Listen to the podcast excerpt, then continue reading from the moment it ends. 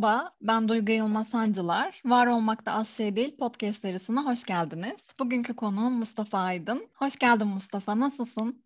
Ee, hoş bulduk Duygu, teşekkür ederim. İyiyim, çok şükür diyelim. Sen nasılsın? Ben de iyiyim.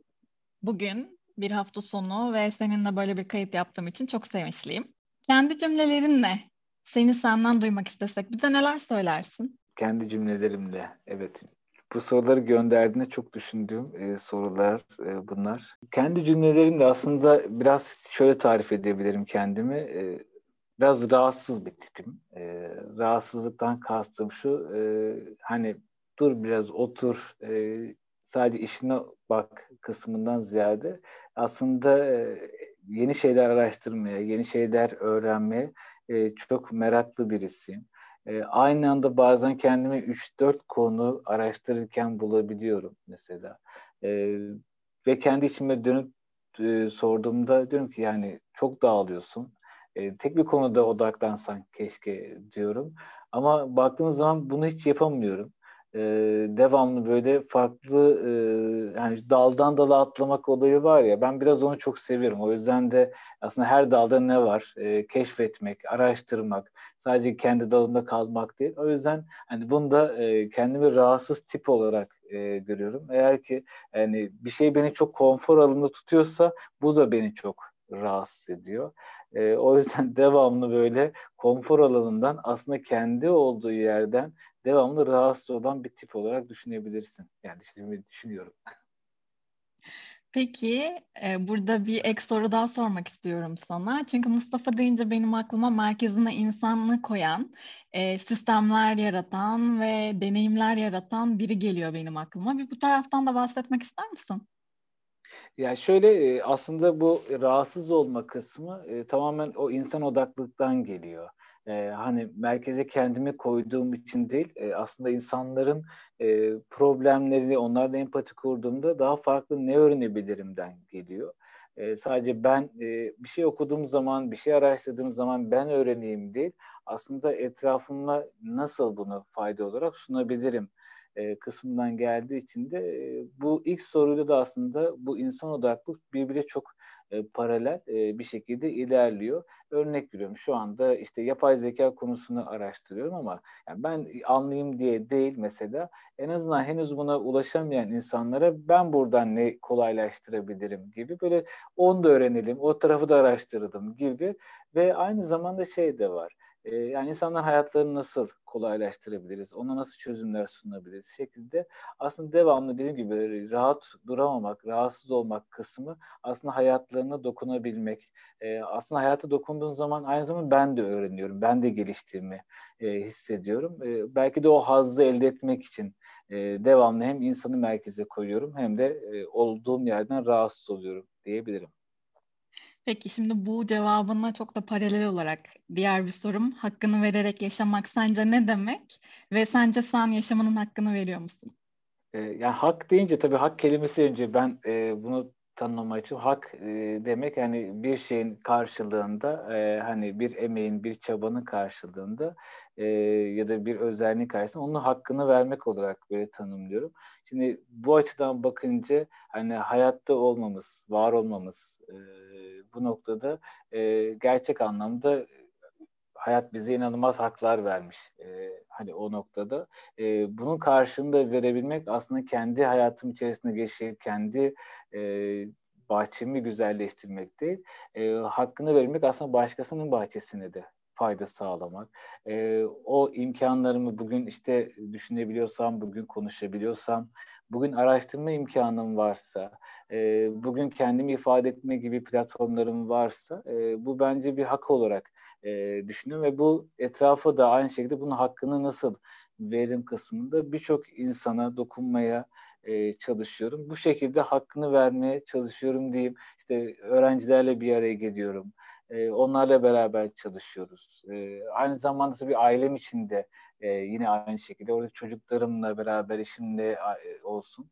Aslında bir şekilde e, o tarafa da bir şeyler verebilmek yani sahip olduğum bu özelliklerin karşılığını verebilmek olarak tanımlayabilirim. Peki seni bugünkü sen yapan, seni bir adım ileriye, çokça adım da kendine götüren en büyük farkındalığın ve aksiyonun neydi? Yani bugünü ben yapan kısım aslında hep geçmişe bakıyorum ben. Geçmişi biraz çok fazla flashback yaşayan bir insanım. Ee, çok zaman çocukluğum gözümün önünden gelir. Bunu ne zaman hatırlarım mesela? Şöyle hatırlarım. Eğer ki olumsuz bir davranış sergilediğimde ya da olumlu bir şey sergilediğimde e, ben bu davranışı geçmişinde ne öğrendim ki bugün bu şekilde davranıyorum dedim. Bazen bu olumsuz bir davranış da olabilir. Kızmak, e, sinirlenmek gibi e, ya da işte strese girmek gibi. Diğer taraftan da başarı duygusu, Aa, iyi bir deneyim oldu, gerçekten iyi bir iş çıkardı kısmında. Aslında çocukluğuma gittiğimde e, şöyle bazen sahneler aklıma geliyor. E, sevmediğim şeylerin, e, hoş, o gün belki hoşlanmadığım şeylerin e, bana bu iki davranışı kazandırdığını görüyorum aslında oradaki deneyim hem bir taraftan evet e, olumsuz bir şeyler katmış ama bir taraftan da olumlu şeyler de vermiş olduğunu görüyorum.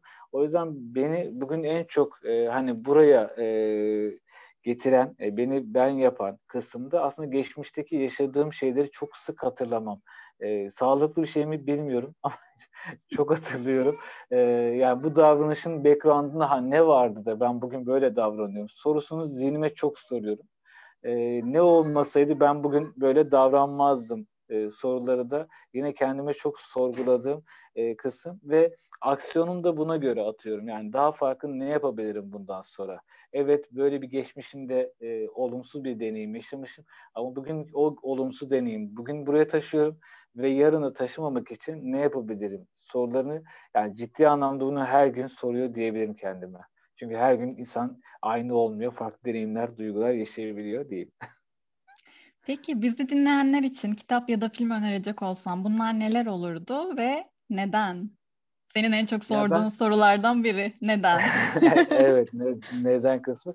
Ya şöyle e, hani kitap kitap benim için şöyle aslında. Ben kitabı okumak için hani okumak için okuyan okuya okuyamıyorum. Yani benim için bir kitap okumak onu hayatıma geçemem demek. E, onu hayatımda yaşıyor olmam gerek. İşte şu anda önümde bir kitap var mesela. Bir aydır okuyorum ve 40. sayfaya gelmişim. Ama her sayfası böyle çiziklerle dolu. Hayatımı entegre ede ede gidiyorum.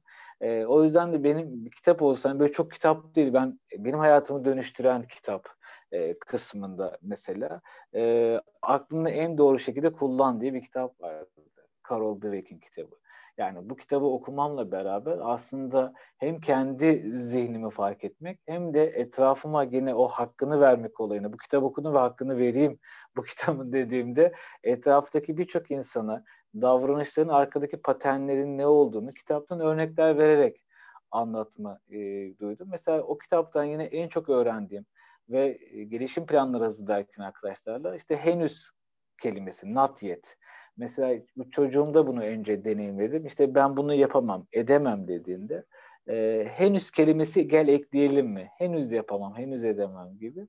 Benim için hani o kitap e, birçok kitap var ama şu anda e, gerçek anlamda direkt hala canlı canlı kullandım ve masamın üstünde de hep duran e, kitaplardan bir tanesi o. Diğer yine çok sık kullandığı kitaplar hani el altında, masamın üzerinde olan belki 7 yıldan beri masamın üzerinde duruyor kitap. Hiç rafa kalkmadı yani. Ben bir de öyle bir şey var. Hiç e, kitaplığa koyamadığım kitaplar var. yani devamlı aman elimin altında olsun deyip ara ara baktığım kitap. İşte Yaratıcı Özgüven kitabı. Hala bakıyorum mesela. Hatta bazıları şey diyor, e, çok ilginç oluyor. Gelişim planı hazırlarken arkadaşların e, gelişim alanları yönelik e, o alana yönelik kitaptan bir şey geliyor mesela. Hocam bu kitaptaki bu beceri sana çok uyar diyorum hatta sayfasında böyle söylüyor veriyorum. Arkadaş diyor ki vay ne hafıza var sende diyor. E, diyor ki ya çok iyi tutmuşsun. Yok hafızadan değil diyorum. Her gün okuyorum kitabı.